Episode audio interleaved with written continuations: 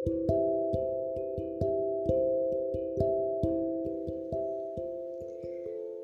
tidak pernah tahu kita akan berakhir seperti apa. Aku juga gak pernah tahu nantinya masing-masing dari kita akan berakhir sama-sama, atau memang aku yang harus mengikhlaskan. Dua tahun berlalu. Akhir tahun ini mungkin masih sama seperti pergantian tahun sebelumnya.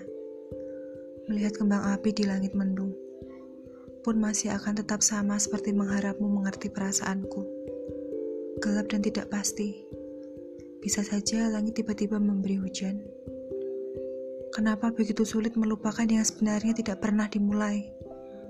Kenapa begitu sulit merelakan apa yang sebenarnya tidak pernah dimiliki? Atau sebenarnya aku saja yang merasa? Atau mungkin aku terlalu memaksamu untuk menjawab pertanyaanku. Kita ini apa?